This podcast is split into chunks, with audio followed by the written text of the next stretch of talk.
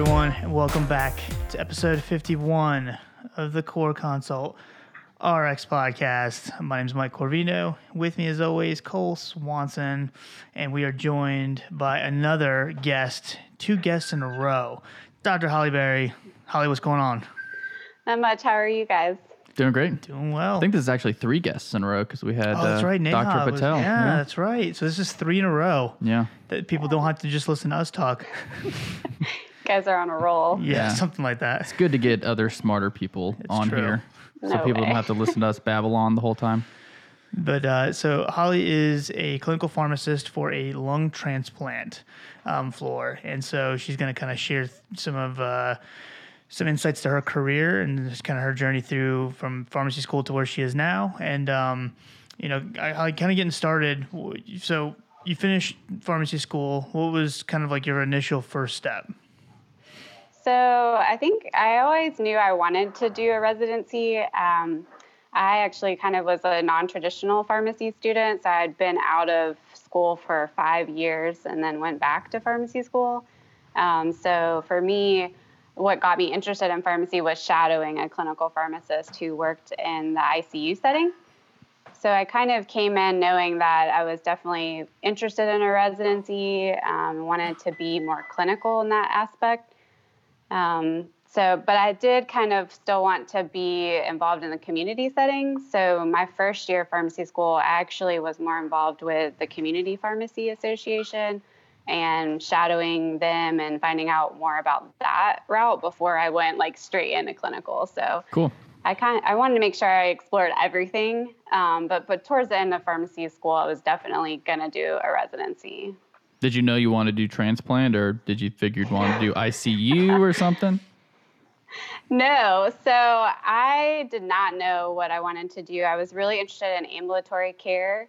Um, so I was looking for a residency program that was a lot of inpatient as well as outpatient so that I could kind of go into any setting when I was done. I wasn't sure I wanted to do a PGY2, so I wanted to be just a well rounded practitioner when I finished residency. Yeah.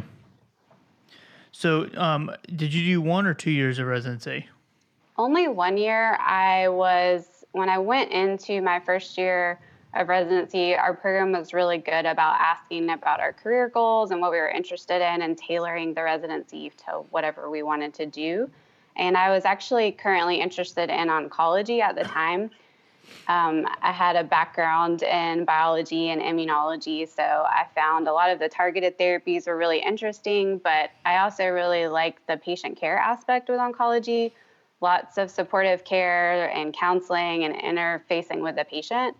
But throughout that journey, I realized that it wasn't so much oncology, but really ambulatory care. That was my passion, just being able to work with patients to um, tailor their therapy for them and help them understand the treatments that they were receiving and just how to keep them on those therapies. So, um, towards the end of my residency, I was more definitely interested in ambulatory care.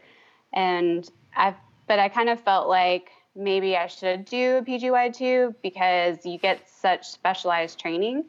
So I did try to get a PGY2 in oncology, um, but I actually didn't match. And that was the first year that they had the second match. Um, Right. so I went through the second match as well and didn't match then either. So I went into finding a job and actually had a program reach out to me. Um, they saw my, um, I guess, CV on the ASHP website, and you could see people who hadn't matched that year in oncology.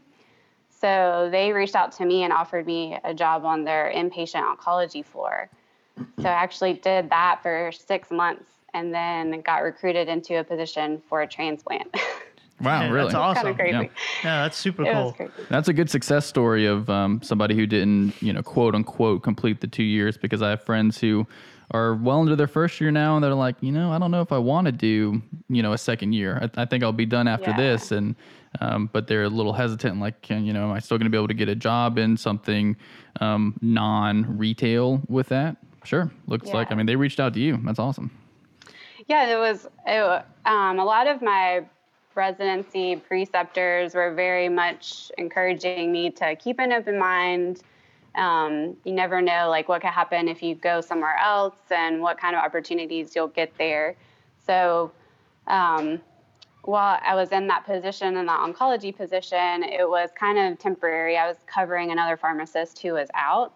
So when that pharmacist came back, they were asking me like if I want to stay in oncology or if I would consider other openings. And I was at that point realized after six months of inpatient that I really needed to be outpatient. I just really craved that patient interaction. And so that they told me they had an opening in their outpatient. Well, it was like a hybrid position. It was half inpatient, half outpatient with mm. transplant. And I kind of panicked because I don't even think I really remembered the one lecture we had on it in pharmacy school. And I didn't do any rotations um, as a student in transplant. So I shadowed over there for a little bit before I actually accepted the position.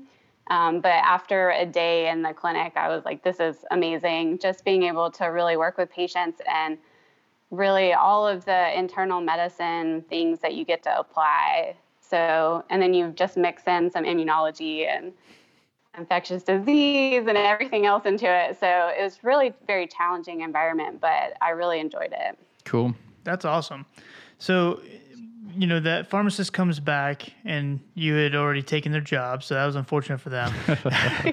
um, no, but so uh, did, were you a little bit bummed, like when the person was coming back? Like, did you really enjoy oncology? Um, it was. I think there's diff- there's different types of oncology, and this was more solid. Mm-hmm. I guess is how they um, referred to it. I was able to help out a little bit on the BMT floor, but um, it was I like oncology again, I guess, of those aspects of targeted cell therapy and chemotherapy and the monitoring of side effects.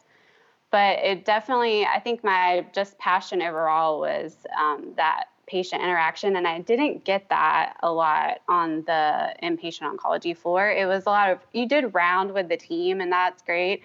But you didn't really get to interface with the patient as much. So that was really my motivation for moving into like an outpatient setting. Yeah, that was kind of the vibe I got generally from uh, hospital clinical pharmacy. Usually, you're just not going to get as much one-on-one patient interaction yeah. as as outpatient clinics. Yeah, so it was just when I moved into the transplant role, um, it was just a better fit for me because I really like talking to patients and helping them understand the treatments that they're on, and then also helping them to manage side effects so that they can stay on those treatments. And overall, it's just been more fulfilling for me. Cool. So, you know, and, and you and I went to school together and graduated, and um, from the same spot. So we kind of heard a lot of the same, the same, uh, I guess, rhetoric, if you will. Um, which you know, and I love MUSC, but um, we heard a lot of uh, very cookie cutter. Um, you know ways of going about getting certain careers and things like that. And i think there's definitely some validity to that. Um, and they've definitely done a good job of thinking about outside of the box as of late. And i know dean hall is doing a great job with that now. Um, but uh, you know for those students and from any university who who kind of have this idea of like if I want to do this, I have to do this, this, this, and this, um, this exact way. There's no way I'll ever have that job. I, I, like that you were you had like four different careers and the amount of time that most people are finishing their training. So, um, yeah. you know, what what was? Have you always been just like? You think it's just your overall um, confidence in yourself that you'll be able to learn the the new information, the new pharmacotherapy aspects of that area, or um, or do you just like the challenge? What's been kind of your driving factor? um, that's a really good question. I think for me, I was really motivated to be in an outpatient setting. So when that position came open, and I shouted over there and I was like, this is it. This feels right. This is definitely like where I'm going to thrive and this makes me happy. So quality of life is really important. Um, so then I was like, well, can I learn this information? And I feel like, you know, if you have the motivation to learn that area, you can. Um, it's going to take you a little bit longer because you also have your day to day work activities you have to get done. But, you know, just I think that's why they always say like one year of residency is equivalent to like three years of experience because you spend so much time just like learning all these jobs and information. So when you're on the job, you're in charge of managing your time. So it just takes a little bit longer, but you can learn it. Yeah, I like that too because I've I've joked uh, a lot since I graduated because I didn't do a residency, and so and now that like especially now that I have like my BCPS and all that, people assume that I did, and so when I tell them I didn't, they're like, "Well, how does that work?" As I just did a self-taught residency, and you know, it, which is obviously not the same and completely a joke, but um, like what you said as far as I just kind of looked at it as okay, no one's gonna tell me what I need to study, what I need to learn. So the shadowing opportunities, like things like that, are something I'm gonna have to do on my own. I think that's yeah. I think that's super important. And it's awesome to see you doing that in multiple very difficult fields. You know, it'd be one it'd be one thing if you were you know going from hypertension to diabetes. You know, because you have you know something like that that we do a lot with in school, and you get a lot of experience on the rotations, but oncology and transplant, I mean, those are two pretty brutal careers, and you're just like, yeah, just give it a shot and go for it. I yeah, like, I like I that. That's I'm, awesome. I'm, I think I'm a lot like I think you may have mentioned this once before on one episode of your podcast about being a glutton for punishment. I think that's probably like where I'm at. It's just every every day is something new. Um, there's something more to read. There's something more to learn, and but and whenever I used to, I feel like when I was in pharmacy school, I would get really frustrated by that. And then one day someone told me, well, that's what I really like about this career is there's always something to learn. And once I put that into perspective, I was like, well, that's true. It could be the other way around. I could be really bored every day. Yeah, I was going to sure. say because you know pharmacists generally they have to know a little about a lot, but you know being a specialist, so so even within that, there's still new information constantly, and um, you're you're always having to learn. It's not like oh I know what I need to know and I pretty much got it. You know, it's there's still stuff every day you're reading and keeping up. every day. I mean, I feel like even if I had have done a transplant residency, which trust me, I do. There are days I'm like, I really wish I had done a transplant residency. Um, but even if I had of you, you, there's no way to learn everything in one year. Yeah. So, you know, like when you were actually in school, did uh, were were you kind of always trying to learn different stuff, or were you like the type A, like only you know focusing on? Because I mean, we we didn't really hang out too much in pharmacy school, and I was a terrible student myself in pharmacy school, to be brutally honest, and I joked about that as well. But I just I was definitely uh, not the average typical student. I didn't want to go to class, and you know, I was much much preferred watching the lectures at home and just did the things you're not supposed to in pharmacy school. So, um, and I, my mine really started when I got on rotation and all that. I got to do. I'm very much a kinetic learner. But do you feel like for you, like, were you? Did you enjoy the didactic portion of school? Or are you more like you like to learn but on your terms? I really thought about, I've actually thought about this a lot because the way that I feel like our generation was taught to learn was very much like writing. So I found the, um, you know, I guess I found pharmacy school very challenging as an adult learner because I would like to write everything out and make charts and tables and things, and I, it was just so time consuming. Um, but I had, when I was in undergrad, I had really good advice from someone who said 90% of what you do with your career is going to be more about the relationships you build with people and how you communicate, and 10% what you know.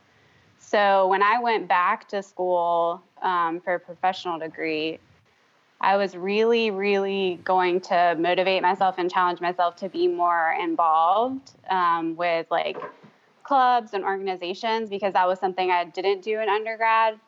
And I felt like I really wanted to build that aspect of my, I guess, life or career. Mm-hmm. Um, so when I went, when I was in pharmacy school, I really hit the ground running that first year and joined a lot of organizations to really find out the professional aspect of pharmacy school. Um, so I guess in that way, it did kind of hurt me um, the knowledge side because um, I definitely felt, especially third year, I felt like really overwhelmed with the commitments I had made to other organizations and was really struggling. I felt like I did okay in pharmacy school as far as like tests and everything, but when I got to the actual rotations, I felt a little behind.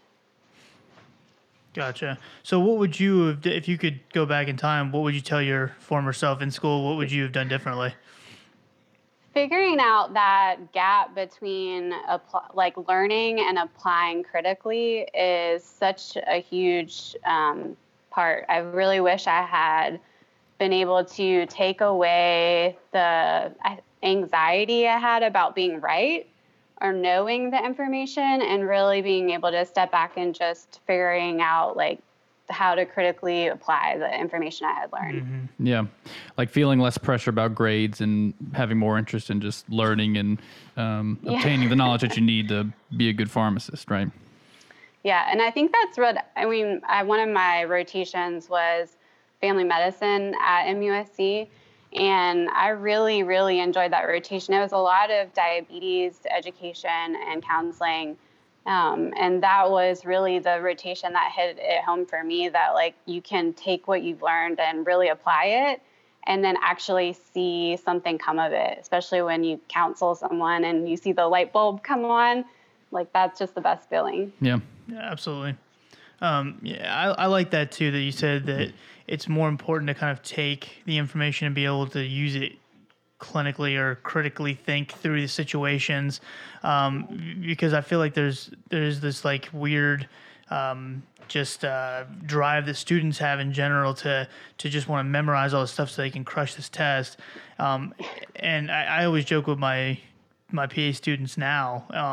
And I probably shouldn't even you know joke with this as being the guy teaching the class, but you know they'll be like, well, is that uh, you know what if I need to know this or what should I focus on more? I'm like, just focus on all of it. You got to know all of it. Like like I'm I, w- I would rather you get a C on this test and then crush it on rotations than you ace every single test, get on rotations, and feel like you don't know anything because you just memorized and regurgitated a bunch of stuff.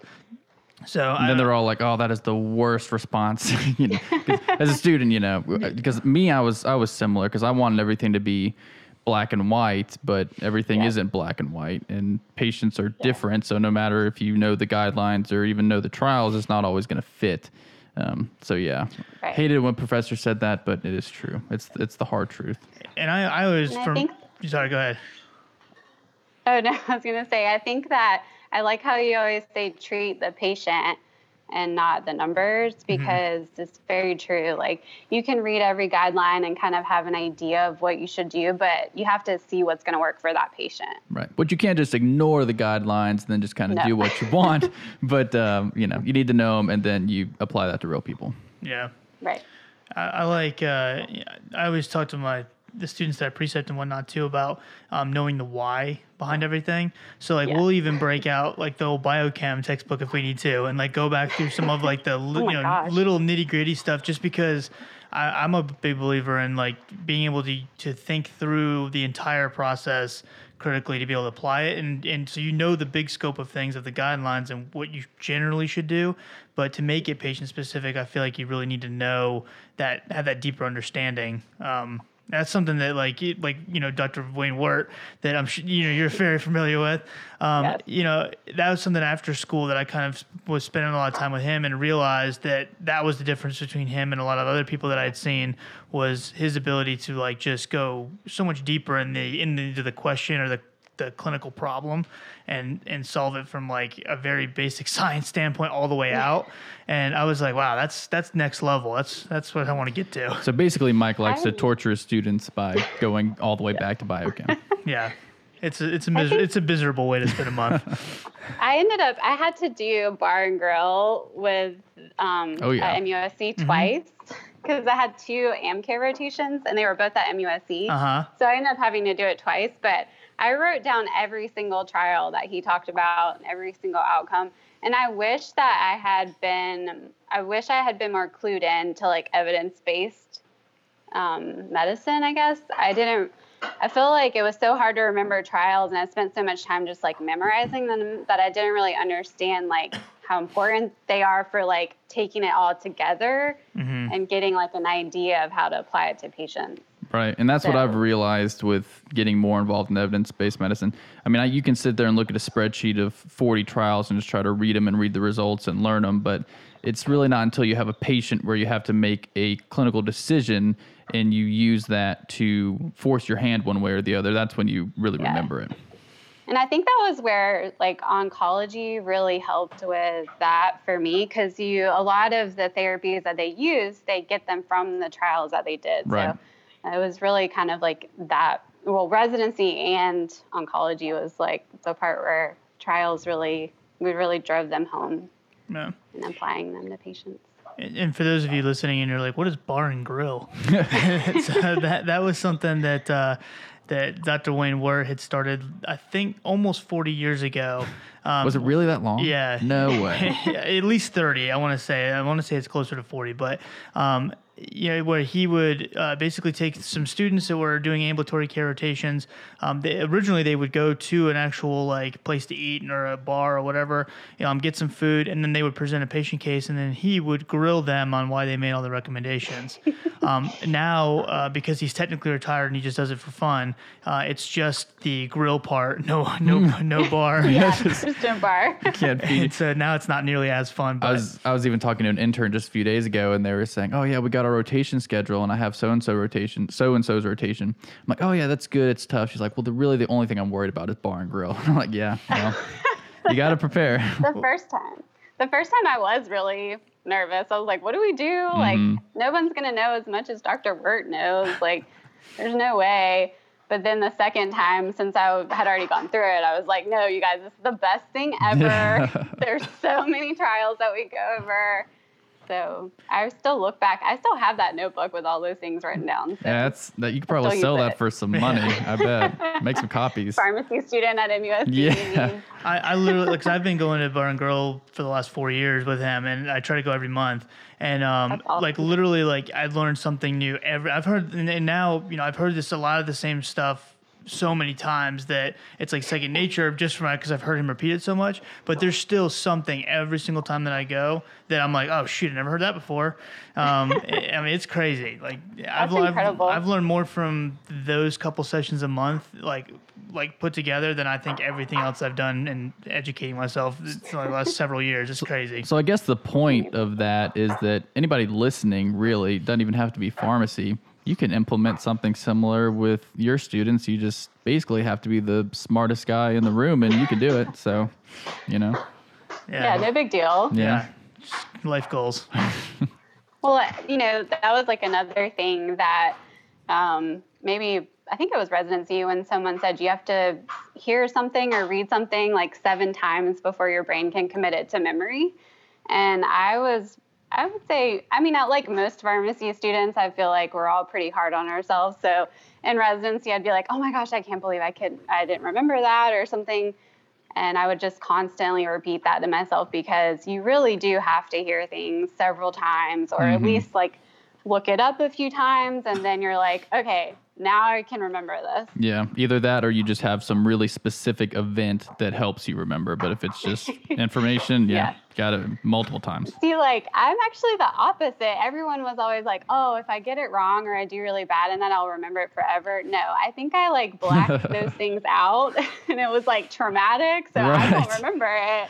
I'm like, okay, I'm PTSD from repeat that getting again. PTSD from getting pimped on rotation. Yeah. yeah, I'm like, oh, I don't remember that. Yeah, I think mine comes from like I know I learned better from actually like either doing it like you know in real life with a patient or teaching it to the student. That's what like one of the things that's helped me out a lot is because I'm very competitive as far as within my own self not being able to fulfill my role, especially like as a preceptor. If students are asking me these questions, I'm like, mm, I don't know. And then I'm just like, what a failure. You don't deserve to sleep No. tonight. You got to go home and just read all night. But that's motivated me to keep learning because I always want to stay ahead so that I didn't become one of those preceptors. It's like, oh, I just need my students to come on rotation so I can actually learn some stuff. It's like, Yeah, precepting has really been a um, an area that I didn't think I because I don't know if I don't know why I wasn't sure I was gonna like it or I guess because I was thinking of like how I, I may have been on rotation or um, you know it's like I'm not sure if I'm how I'm gonna do this but it's actually been one of the most rewarding parts of being a pharmacist. I feel like, um, especially because I've kind of taken the approach of when a student's on rotation with me that we'll learn together. Mm-hmm. So if I don't know something and you know they're asking me a question and I'll be like, you know what, I don't know, but let's look it up together and come back and talk about it like later this afternoon or tomorrow and that way we both provide we can both provide like input into the things that we found. And the student's like, oh, I shouldn't have even asked. Just got homework. i know. No i'm probably the least intimidating preceptor. I'm probably i'm probably like you guys. Like i'm very laid back. Um you know i feel like i don't Mike want, was I want terrifying. them- I, I had him as a preceptor. Yeah, Cole. Cole did you really yeah, Yeah, I Cole was my student at one point. yeah, yeah. that's hilarious Was it? It wasn't your Look first that. rotation, was it? No, Mike was my very first rotation, fourth year. Yeah. Yeah. Well, that's the way he's sitting here because, like, of all the, because I've precepted the last three, four years. Yeah. I'm still here because you can't say no to a preceptor. Well, so No, like, right? I, I mean, like, I, I had a lot of students, especially when I like was gotten rolling with the core consult stuff. That a lot of students were like, "Oh, I want to help. I want to do this," and I've had a lot of them give you know little bits of input and help here and there, and um, lots of them have done you know various things for like the month that they were on rotation with me or whatever. But just like normal, I mean, life you know continues on, and like all these commitments come up, and you just know where you're going to keep on doing something like this. Cole, we, we would work like a 15 hour shift, um, and then Cole would be texting me like an hour later about like, hey, so you think we should work on uh, blah blah blah? I was like, all right, this kid's got it. I like, I like this guy. and so yeah, when we, we when he actually was done with my rotation and kind of off, he still kept like asking about helping and stuff, and he's like one of the first people that ever did that. So I was like, all right, this guy works really hard. So when it was time for was podcast picking time, I And was, he was like, okay, yo, dude, listen, I've got these really nice mics, so uh, we need to start talking into them. It's gonna take up a ton of your time. gosh those mics are really nice you guys are very legit Yeah, we we try. We like them. We, we We- take care of them. We, we we made the whole investment of like that we wanted the audio quality to be as good as we could, and we didn't want it to be like, oh, well, we'll make it better once we get you know further along. We were just like, nah, it is what it is. Let's just ma- let's just roll the dice and you know make, place a bet that this will Hope, turn that, into hope something. that a year later we're on episode 51 and, Yeah. and still still talking. Still going. and people still listen for That's some what- reason. You know, I mean, that's what I really like about your podcast is I think especially for healthcare providers, we're always looking for ways to get information even when we're on the go. And when I was younger, my mom would always play the news on the radio, like when the Mhm. mornings when we were getting ready. And that was how I always knew like what was going on in the world. And now that radio is like obsolete, I Right. have to really search out that information. But I will play podcasts in the morning when I'm getting ready. And um, you know, that's what I really like about your podcast. It's such an easy, relaxed way to like get information. Um, and then I hear people from pharmacy school on it. I'm like, hey, I know these people. so, but it's really, I mean, your podcast is a really great idea. No, man, we definitely appreciate it. and Appreciate We love compliments on, live on the podcast. Yeah, I think this is actually the first one Yeah, it we've might had be. live. So, yeah, 51 Okay. episodes. We appreciate Sweet, it. we finally did it. Finally, we're good enough to get a That live was compliment. Great. I was so excited for you because I mean, you just we have to continue like to be innovative with our role and figuring out how to educate is part of what you know. I think pharmacists are pretty integral with with the healthcare team. So I think it's awesome. and you know i think ultimately we, we would like to keep doing this and stuff but my big thing is and i and i push other people to to do the same thing because i feel like there's so many clinicians out there who are like a thousand times smarter than I am, and Cole, and you know maybe not gonna want to speak for Cole, but Oh, definitely smarter, than, smarter definitely than smarter am. than I am. So you know, I'm like, I want other clinicians to start doing this kind of thing because students would benefit so much. If I if there was like a leading, you know, uh, cardiologist that did like a, just a very relaxed podcast version like this, and they're they're out there, um, you know, I'd be listening to every single episode because I don't want to hear a lecture. I don't want to hear, you know, something that I would normally hear any other time I'm learning. I want just a relaxed kind of atmosphere, but still get good information. And I think podcasts are kind of perfect for that. Yeah, we encourage competition. Yeah. Yeah, no, hundred percent. Like I want, I, I want them to because I, I feel like it's like the future of learning, and I want more people to kind of start getting involved and doing it, and it just kind of takes some, you know, some time to get going, but it's fun. Well, It yeah. was fun. I've um so there was one episode when you guys were talking about like the apps on your phone for pharmacy and I think I downloaded like all of them because I didn't have it, a lot of those. Um, but the one that tells you like formulary Yeah. for medications, that is super helpful. Yeah. I use it a lot. Yeah, there you I- go. I haven't been in retail in a really long time, so I don't know a lot about insurance and you know what is covered under different plans now. So, but I get that question all the time. Will this be covered under their plan? And I'm like, I have no idea. I'm gonna have to call the pharmacy and ask them to run a prescription. Yeah. Or call the daggum insurance and sit on the phone for 30 minutes and Yeah, no, Yeah. no one's got time for that. seriously. Yeah, the uh, y- who actually showed me that uh, app was uh, Scott Bragg at MUSC. I knew you were gonna say that. Yeah, he uh, when he showed me that when I was a student still, and um, he's inpatient. So for him, he was the same thing. Like you know, he he never could uh, get the exact price without calling or something like that. So he found that app, and yeah, he uses it all the time. I use it all the time as well at, at the clinic that I'm at now, um, because some we don't the pharmacy at the clinic doesn't always fill the patient's prescription. So I'll run test claims through the app to see. You know, if we send them out, if it's awesome. actually going to get covered. Yeah, I, I like, like that one a lot. I Yeah. knew I knew you were gonna say Scott Bragg because my one of my best friends is a family medicine resident at Trident. Oh, really? Oh, yeah. She's, yeah, so she sees him a lot, and she said one day she sent me um, screenshots of his cell phone because they had all taken pictures of his cell phone and all the apps, and she was like, "I'm gonna copy all of these, but I thought you should have them too." And so she sent me screenshots of his cell phone and all the apps. That's I was like, funny. "That's amazing." That's hilarious. Yeah, he, he's he's a good guy. He keeps up with the information like no other. I know him and Dr. Weart are just like brain children of evidence. Yeah, Yeah. yeah, it's crazy. Oh yeah. But um, kind of like since we've been kind of brought this up, and we'll go back to like your you know transplant, you know, pharmacotherapy and all that stuff in just a second. But where do you think like you like you said earlier, the way we were taught how to learn and stuff was very like you know old school. Let's just write it down a thousand times and you know rinse and repeat. But how do you feel like things are shifting with technology and stuff like that? Just kind of like in your opinion, where do you see things going in the medical world for education? I've, have you? I mean, I think it shifted a lot. I mean, I think now it's just more we multitask so fast and we want, I think, immediate answers right away. So I think that has what has probably changed the most. Um, I think, especially maybe drug information pharmacists would probably be able to answer this really well because it used to be that you could call and ask a drug info question and you could take a while to like get that answer back to them because you have to look it up through books or something like that. But now they pretty much expect an answer by like the end of the day. Yeah.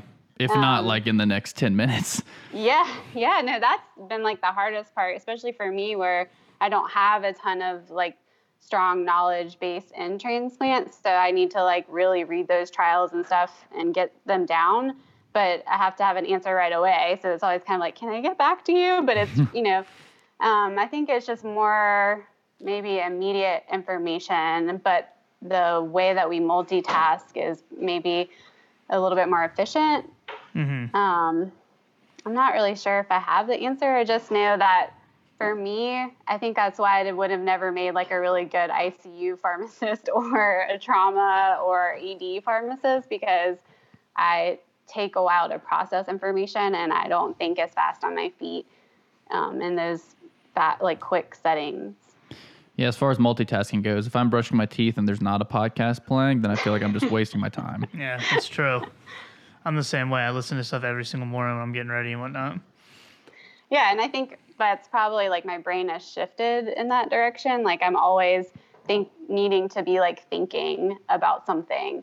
Um, so I don't know if that's where the direction it's headed, or if um, you know it's just because I have to like I'm always thinking about something, if that's just like a quality trait, or if it's just the way I've adapted to the way things are now. I have no idea. Yeah, I, I really think that more universities and things should get on board with, um, if not a podcast. Like, I mean, could you imagine like if if uh, Dr. Weart had uh, Bar and Grill live on YouTube like every month? Like, how many people would watch it? Like, oh my gosh. It'd be it'd be awesome. Well, it'd be like a reality Yeah. TV show because you know they would have to put really dramatic music behind it, like when he asks the question, and then you, That's you true. see all the you see all the students like looking at each Sweating. other and they're sweating and they're nervous, and I mean you know talk about taking it to I a would whole new say- level. Put a camera in front of them while they're trying to do bar and grill. Yeah, Yeah, no, this is like way. I didn't know what to expect with. Um, I've never done a podcast before, but this is a little bit more intimidating than just a regular interview. I don't know why. Maybe because it's going to be like immortalized in video and in sound but it's definitely more intimidating than just a regular like phone interview. Yeah, and, and you can take solace in the fact that we don't edit anything. So whatever whatever dumb thing you say, it's it's there forever. It's there's, out there. There's no changing Yeah. it. We've said oh. so many so dumb many things. dumb things. So no worries. Pretty You- much- There's no way you could catch us in the amount of dumb things we said. Non-stop foolery. Yeah, I'm actually surprised we haven't gotten called out more Yeah, people are very forgiving They at are. this point. You know, at this point. as the- Eventually, it'll change. as as the following has grown, you see, you know, you see a little bit of it. But as we as we get bigger, then um, yeah, I think we'll get called Like- out on our nonsense. More like critique on your yeah. trials or Yeah, Haters. We'll, yeah, we'll get a couple of those every once in a while. They're just like, you know, nah, these guys don't really know what they're talking about. So yeah, yeah, okay, cool. um, I've had a few people. Uh, Well, usually it's like it's like polite corrections. That's usually what it is, and, and usually people they, they have a good argument towards Yeah. whatever the correction is, which is fine, no big deal. Um, I did. Uh, I got. Um, I, I was searching through Reddit, just kind of looking for our, you know, CorConsult Rx, just to see if it would pop up in Reddit at all. Um, and I, Oh, there was one that was. There were several of them that had us listed as like one of the podcasts people were recommending. And then we got. To, I got to one. It was like they recommended one podcast that had to do with medicine, and they're like, in Core Console, like they're okay, what? which I thought was hilarious. Hey, I what was it like, hey. Like all, all you- feedback or whatever. Like any comments is advertising. So Oh yeah, there you go. I, I put it on Instagram actually and had a like had our first the first one that said they're great and then I had the next one that came up and it said they're okay and I just said I just had like a big thing that says mixed reviews. I like all the things that you guys have on Instagram too. Like I save all of your little charts and things like that, Yeah. and I b- I have a folder, you know, because I'm super type A pharmacist organized. I have a folder for pharmacy information, so I just save those and put them in there. So There you go. I think That's they're cool. helpful. No, Instagram is actually one of the tools that I feel like. So there's you'll see Twitter used. Like uh, some healthcare professionals are like, all right, LinkedIn obviously, maybe Twitter's like finally okay, but like nobody, no students that are in their early 20s are on Twitter anymore. And so like Instagram is more what I spent my time doing because I wanted to interact with students and you know put out stuff that they could use.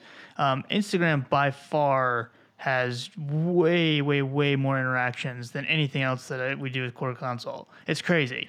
Like, I mean, there was one uh, last week. I think, like, you know, impressions, which you know, just like people interacting in some shape or form, you know, with your page.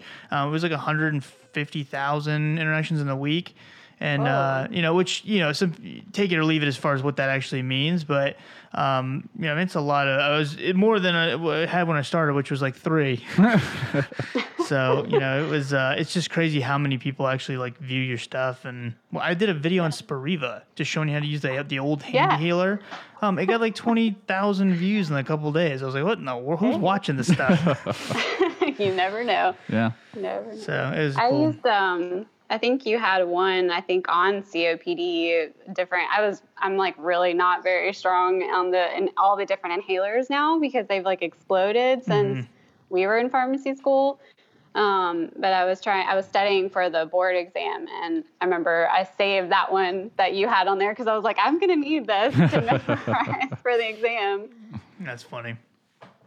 Um, so kind of going back uh, to your stuff now. We've been talking about our own podcast Yeah, now for we too did, long. we did a nice ten minute advertising. Yeah, but we don't ourselves. just remember, people. This is free. You're not paying for this, so there's no ads or anything. Yeah, so I really did- came on your podcast so I could interview you Right, about yeah. your podcast. secretly we had this all planned beforehand. They just don't know. Nobody knows. Yeah, we uh, we normally don't talk about ourselves this much. this much. But um, so you know, kind of going back to what you do now. Um, what's what's been like one of the most challenging aspects of lung transplant for you?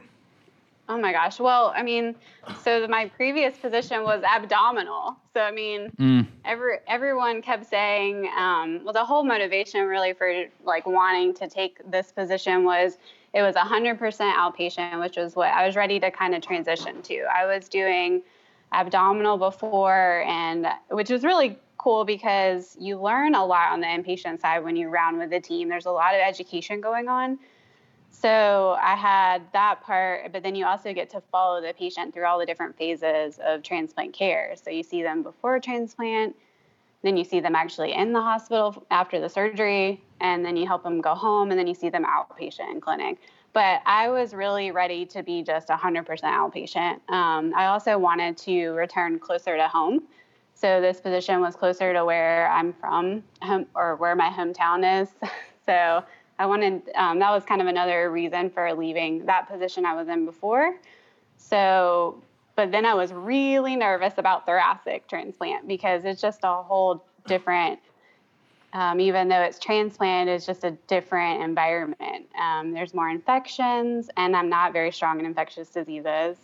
Um, and there's just different immunosuppression induction agents that they'll use. So, I really had to just relearn a lot of things. It's the same medications that they use um, for maintenance immunosuppression, but it's just different, a whole different set of comorbidities that you have to think about that I didn't have to do in abdominal. So, in some ways, I feel like I'm re- like I'm starting all over again.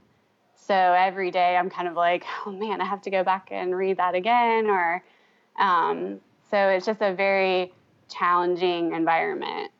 Um, also, so I think the most challenging thing is just anytime you start a new job, you have to give yourself at least a year before you even feel like you know what you're doing. even if you do like a transplant residency or any specialty residency, the job is still like you're working with different personalities. You have to figure out how to use that um, electronic medical record that they have at that hospital. Mm-hmm. Um, you have to figure out, you know, what people can like really give you insight into your role that maybe, you know, you have to learn how to ask the right questions. So, I mean, just anytime you change jobs, that is very challenging. Right. I mean, you just have to give yourself some time.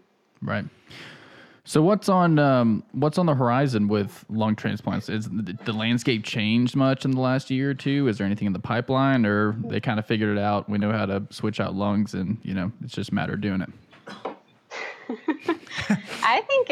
Um, I mean, I don't know. I'm still.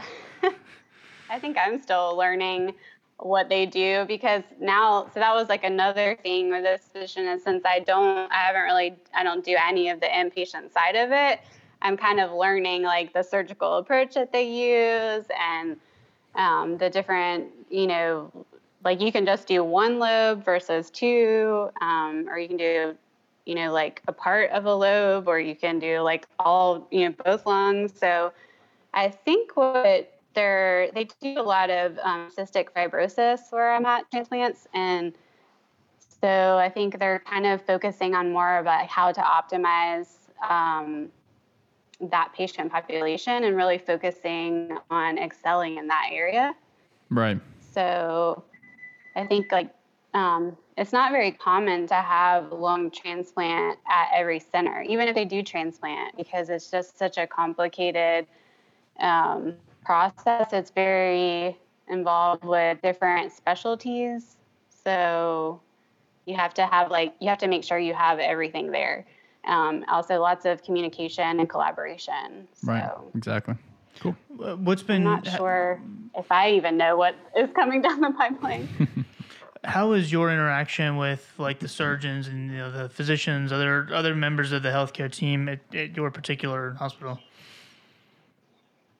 So at um, I would say that I don't like previously I was really involved with the surgery team, and I think that's more because of the inpatient side. I think the surgery team is really just focused on you know actually doing the surgery and then having getting that patient out of the hospital, and they're not always as involved in the post-operative care. I mean, once they're out of like a certain window, then it's really the medicine team that takes over management.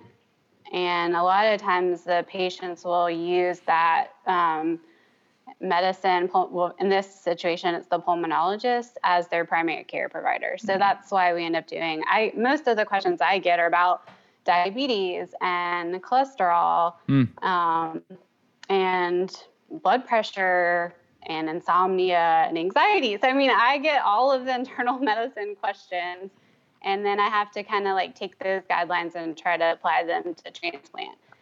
Um, so it's just a different. I would say with this, once you're just all outpatient, it's more medicine, and you don't really interact as much with the surgeons. Um, but I kind of like I like working with surgeons. I was actually um, a scrub tech for a little bit oh, pharmacy you? school in the OR, so I really yeah.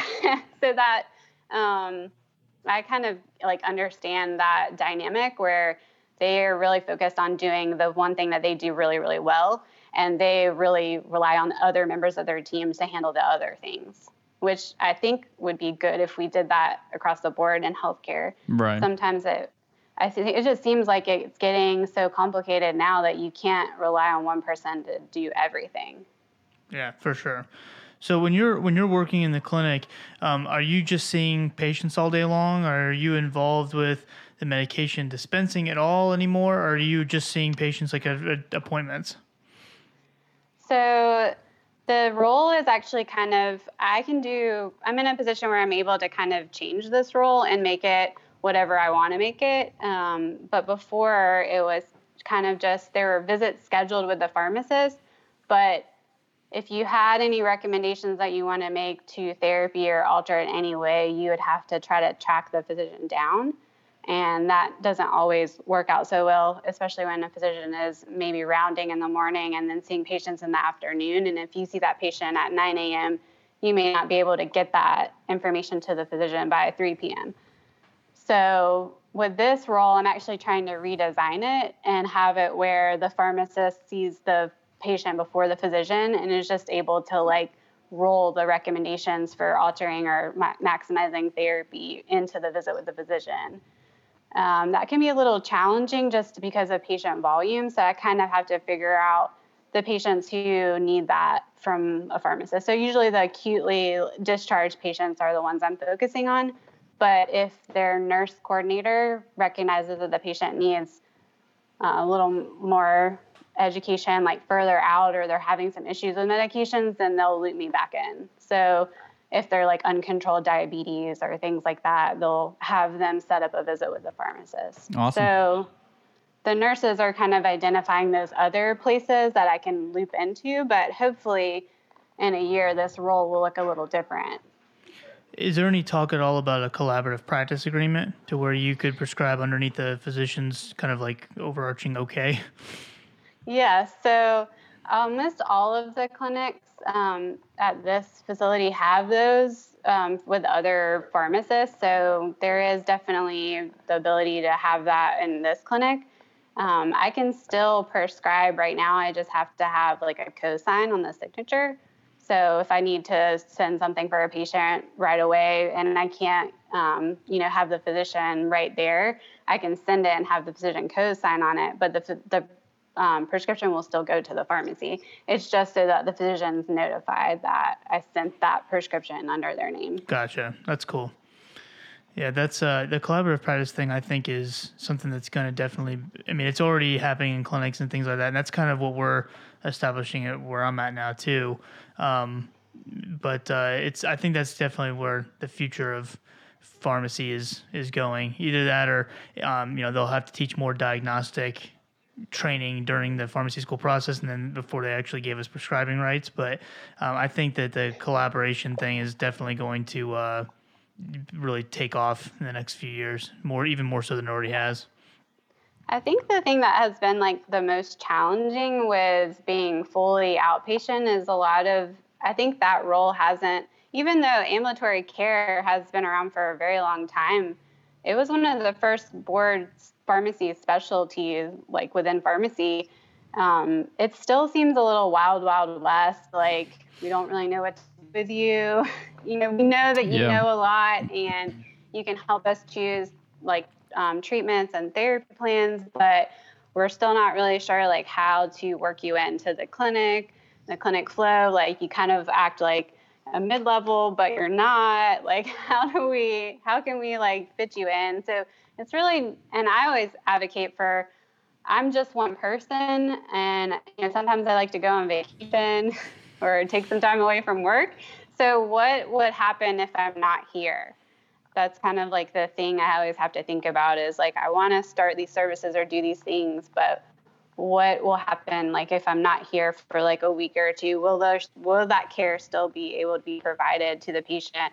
You know, whether it's just scheduling their visits out further or having someone else there, but really having to think more about the services that we provide and making sure that they're sustainable even if we weren't actually there. Right. Yeah, I definitely think uh, proof of concept is still, especially in smaller areas, smaller clinics, um, is still really important to show because I feel like they can run without pharmacy. So like proving that we actually benefit you know the the teams and you know whether it's ambulatory care or whatever it is um, outside of just like a big teaching hospital or something um, i think is definitely definitely uh, in the right going in the right direction, but something that uh, we still have a lot of work to do. And I think generally you would ha- you'd be hard pressed to find anyone who wouldn't say, "Oh, sure, I'd like to have a pharmacist around as a resource." But do I want to pay them a pharmacist salary to be here? That's you know. So how are you gonna how are you gonna make this clinic money and, and earn your salary? That's really the main the main concern. Right. Yeah, that's and that's something that, you know, our clinics are looking at too is for a while I think they were kind of looking at that reimbursement model, but now they're thinking, well, we charge a fee for when a pharmacist or sorry, when a patient sees a nurse and the nurse does like a vaccine or something, but what if we charge them to see the pharmacist that's just kind of like a facility charge and we can charge that at a higher level because it's a higher acuity or a higher skill set. Right. so they're looking into like that model. And the whole provider status thing plays a big part in that with CMS because once we have that um, on a federal level, we'll be able to, um, or I guess the clinics will be able to bill for us more readily than having, you know, than having to more or less finagle something. You know, it'll be like, okay, you're seeing a pharmacist, we're billing for that, and you know, Right. so it'll be a little little more simple Right. once that happens. So yeah. i mean it's an exciting time to be in that area Yeah, I yeah, agree. it is. It's also very frustrating sometimes too, though. so yeah yes no it is very frustrating. The so the um you know kind of uh looking at overall what you've done the last few years um, what kind of advice would you have for students kind of coming up? And and would you encourage people to kind of do you know go your path? Or what kind of advice would you have to pass along to the up and comers I think that self awareness is huge. And I think it's what, oh, I think inadvertently, or maybe not so inadvertently, is what people are looking for in a student is do they know what will make them happy or how they learn best? I remember I got that question a lot is how do you like to learn? So having a sense of self-awareness to know like what will work for you and what may not suit you best is going to be really important going into residency and then in or not going into residency just going into your career because you have the opportunity to make any job work for you and suit you if you know what will like how things benefit you or how you can turn it into something that will benefit you or suit you. yeah Cool. Absolutely. So th- I heard there's a new uh, board certification coming out for transplant. Um, apparently, like in the next year or so. Are you gonna Right. jump on that? Um, I don't know. I definitely think it would like I get the whole money making scheme of it, but It's exactly sometimes what the other uh, transplant pharmacist sometimes said. I think Yeah, no, I think um I but sometimes like you're motivated when you have to learn more when you have a test to study for. So I probably would take it just because I didn't do a transplant residency and I'm always craving more like guided knowledge. yeah. So I think that's what those exams are definitely good for. Yeah. Um, I think I definitely see the money making scheme in it, but sometimes I think I would I would take it just because it would help me help me to learn transplant better. Um, and I feel like I can never learn enough about transplant. yeah. No, that's cool. Plus, you can never have enough letters after your name. Also, I hear. Gosh. So- well, I, they'd expire after like seven years or something. Oh, really? If you don't Yeah. take the exam again, and you don't, or you don't pay the like research fees. Mm-hmm. Um, so I could, I don't know. Yeah, but you For probably I would. felt- You probably still put the letters after your name anyway. And Oh no, you're in big trouble. True. No, they make you like they like you can go on some website and look people up to see if they actually are certified. oh, really? Yeah, they sent me an email Yeah. when I passed the BCPS. It was like some like electronic badge, like a sheriff's Wait a minute. badge that I could like that I could like post on me on social media like prove that I was actually what So I you're said. telling me that when I'm giving my talks, I can't put all those letters after my name? They can You're- actually look it up. Yeah, the people can look it up. Oh man, what have I been doing? Just eight lines of just letters. I think Every certification.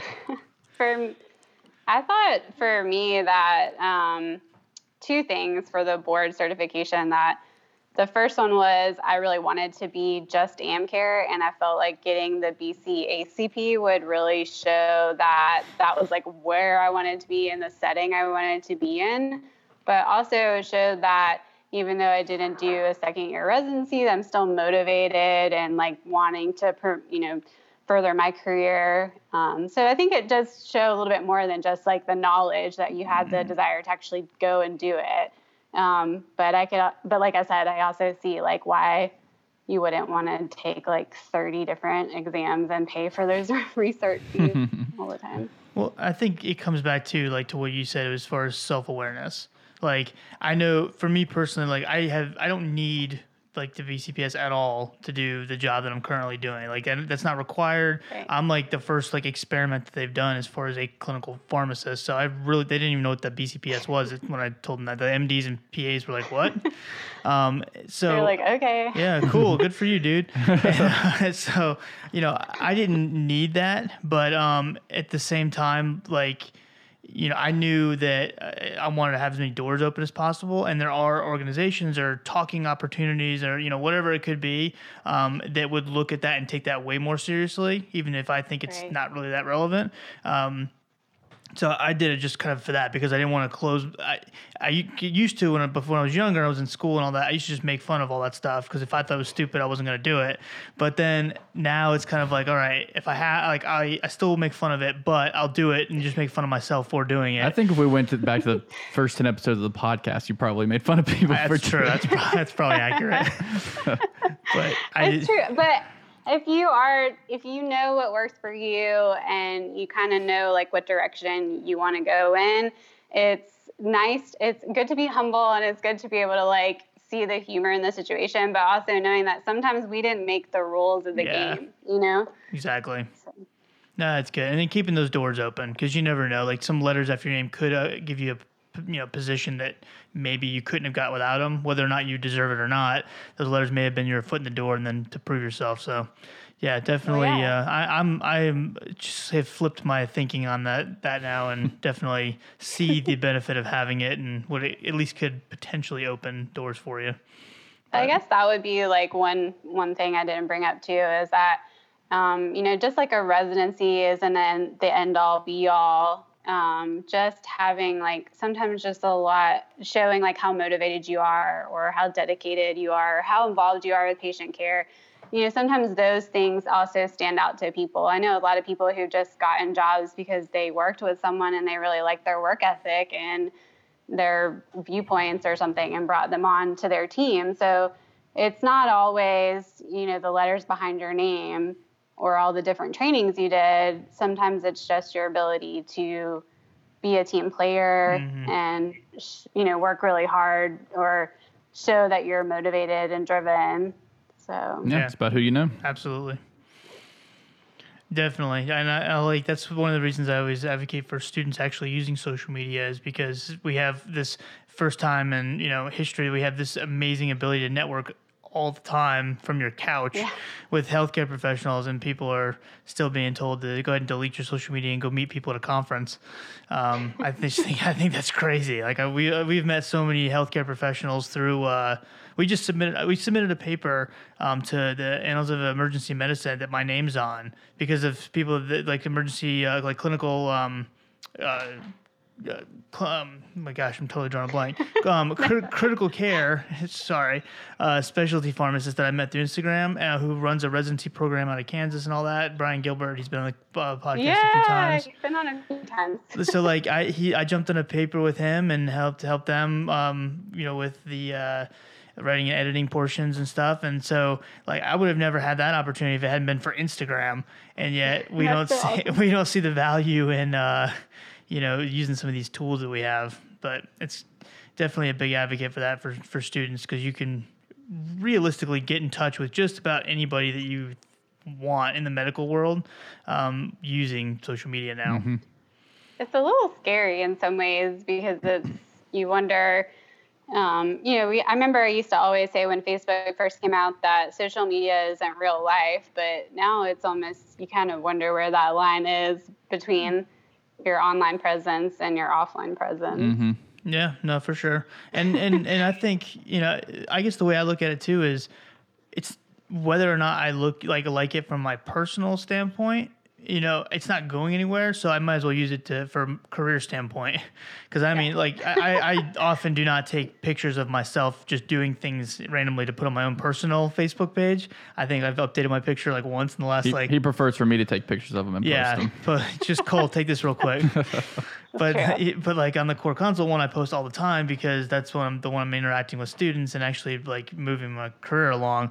Um, you know, that's that's what uh, I think is the the takeaway for a lot of healthcare professionals is yeah, you don't have to have be your personal stuff out there, but use it to network and you know, especially if you want to be involved in academia or like get involved with different groups or research projects or whatever, I think it's a huge opportunity that people are kind of sleeping on. Yeah, no, it's. I think um, it's. I guess social media is becoming more of a learning platform too, in some ways. Kind of like with what you guys are doing with the um, different charts and things that you post on Instagram, um, because I think you know that's the way that people can interact the most. I feel like we used to say this a lot in pharmacy school that um, when people would watch the lectures and stuff online that they would miss that in-person interaction. But i just don't think that that's just maybe not the way this generation is learning. Um, that they can they watch it they'll process it and then they can interact in a different way now like they can ask questions through social media Yeah, so no, for sure. get that Well, I mean, I, we, we we get messages from students almost daily. I feel like Mm-hmm. on Instagram, and I mean that would never happen if it wasn't for that platform because they're not going to come to South Carolina and meet me. Um, you know, so right yeah, I think you're 100 percent right. Like, And only so many are going to email us too. they'd much rather just comment on a post or something. yeah, for sure. right maybe we're just intimidated to ask questions in person or Mm-hmm. something like that Yeah, it definitely helps with that too. If you're shy to do, you know, go up to someone randomly to, which I, I'm pretty much as extrovert as it could get, and I don't think that I'd be at a conference and just be like walking around like, "Hey, how's it going? Great to meet you. Here's my business card." Uh, you know, No. just like walk like this. I still wouldn't do that. Tell me what you think about diabetes. Yeah. So, what's your thoughts now? Should we exchange numbers? Like, you're like, no, weirdo, go away, go away from me. So, um, yeah, I think that, uh, yeah, I think it just makes it very easy to network, and you know, I, I'm ho- I'm hoping to like develop a bunch of these little like small case studies, if you will, so that I actually have like evidence to support this. Because now people are like, prove it. I'm like, oh, just have a couple years of just my own personal data. So I don't know. We'll see what happens. there you happens. in the go next you're already years. starting it out with the podcast Yeah. There you go. Trying to.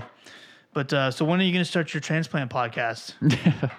Oh man, I'm gonna have to get nice microphones like yours. You We'll- do. That's the first step. We'll Get send the you. We'll send you the links. It's a, I mean, it's just been amazing to me how many people I've met and all the different um, settings of transplant. So it just, it was like an unknown world to me. Um, I was so used to with like oncology. I think you're kind of prepared for the worst, and this is such a cool and unique opportunity to provide a different outcome for people. Sure. Um, so I, it's just, I don't think we advocate for it a lot or hear a lot about it. So it was really cool to kind of step into that world and see all the opportunity that's out there. Yeah. Well, now millions and millions and millions of people are going to hear your story. Millions and millions. millions and millions. like, I, well, we rounded up. they're gonna be like, wasn't Holly Berry in Catwoman? Yeah, right. What's she doing in lung transplant? Uh, yeah. How, how, how many times do taking a you different hear path. that joke? Like, is that like a common thing since you were little that you yeah, had to put up with? It was. I think she became famous right around when I was like finishing or starting middle school, and she was married to David Justice. So I remember thinking when I was younger, everyone used to always say, "Oh, your name is so cute," and I didn't really put it together. But then when she got famous, it became just terrifying when they would do roll call. Yeah.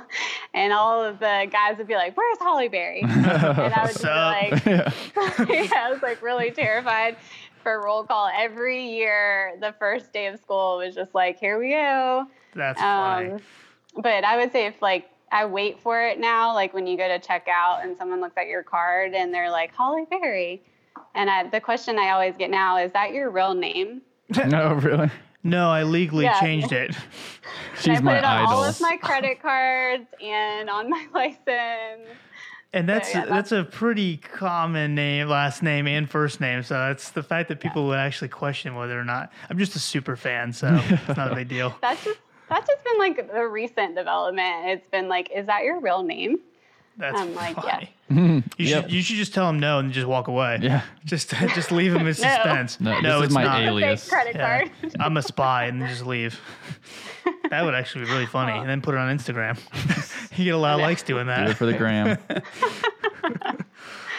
Well, Holly, we uh, definitely appreciate you coming on and chit chatting with us and stuff and sharing a little bit about your story. Um, is it cool if I include like your uh, Instagram handle uh, on Inst- when we advertise for this podcast and stuff like that? yeah. Cool. Yeah, I'll, sure. I'll put that way. If people have questions for you, they can, you know, send you a direct message or whatever. We like to ask you questions while we're live, so you can't say no. Yeah. So no, I prefer you don't. as, as soon as we stop recording, she's gonna be like, "Are you kidding me?" no. put my Thank handle you on guys there. so much for letting me come on and ramble. No, that was about my super fun. No, it was awesome. It was it's it's you know as much as we joke and stuff, that's super impressive. You have done all that stuff. So um, you know, much kudos to you for n- knocking out like six professions, you know, in the matter of a couple of years. so I, I'm I'm excited to hear about when you take on uh, like infectious disease or something next, and you're just working in that space. Gosh, I Yeah. have I have to read about antifungal medications every day. Oh man, that's awesome. Well, um, we appreciate it. We will, I'm sure, see you around and have you on again. And, uh, and if you ever get like a crazy, you know, transplant case or anything you want to go through, let us know. and We'll have you back on. You know, anytime, Sure. anytime you want. Do something a little bit more pharmacy. No, this is based. good. I mean, but getting started and kind of seeing the options, I think is we have a lot of students that listen, so I think that's huge. And for the people who aren't students that want to change their career, like there you go, it's possible. Oncology to transplant, like nothing. It's, yeah, it's a little nerve wracking, uh, but it is doable. That's awesome. Well, I appreciate your time, and we will we will catch you around. Um, thank you guys so much for listening. Uh, if you guys have any questions, comments, concerns, feedback at all, um, feel free to send us an email. Um, both of our email addresses will be in the show notes. And uh, yeah, f- feel free to reach out to us on social media. Um, if you guys do like the podcast, hit us with a subscribe uh, or you know leave us a comment. Um, unless your comments are mean, then save them. But uh, thank you guys so much for listening, and we will catch you next time. See ya.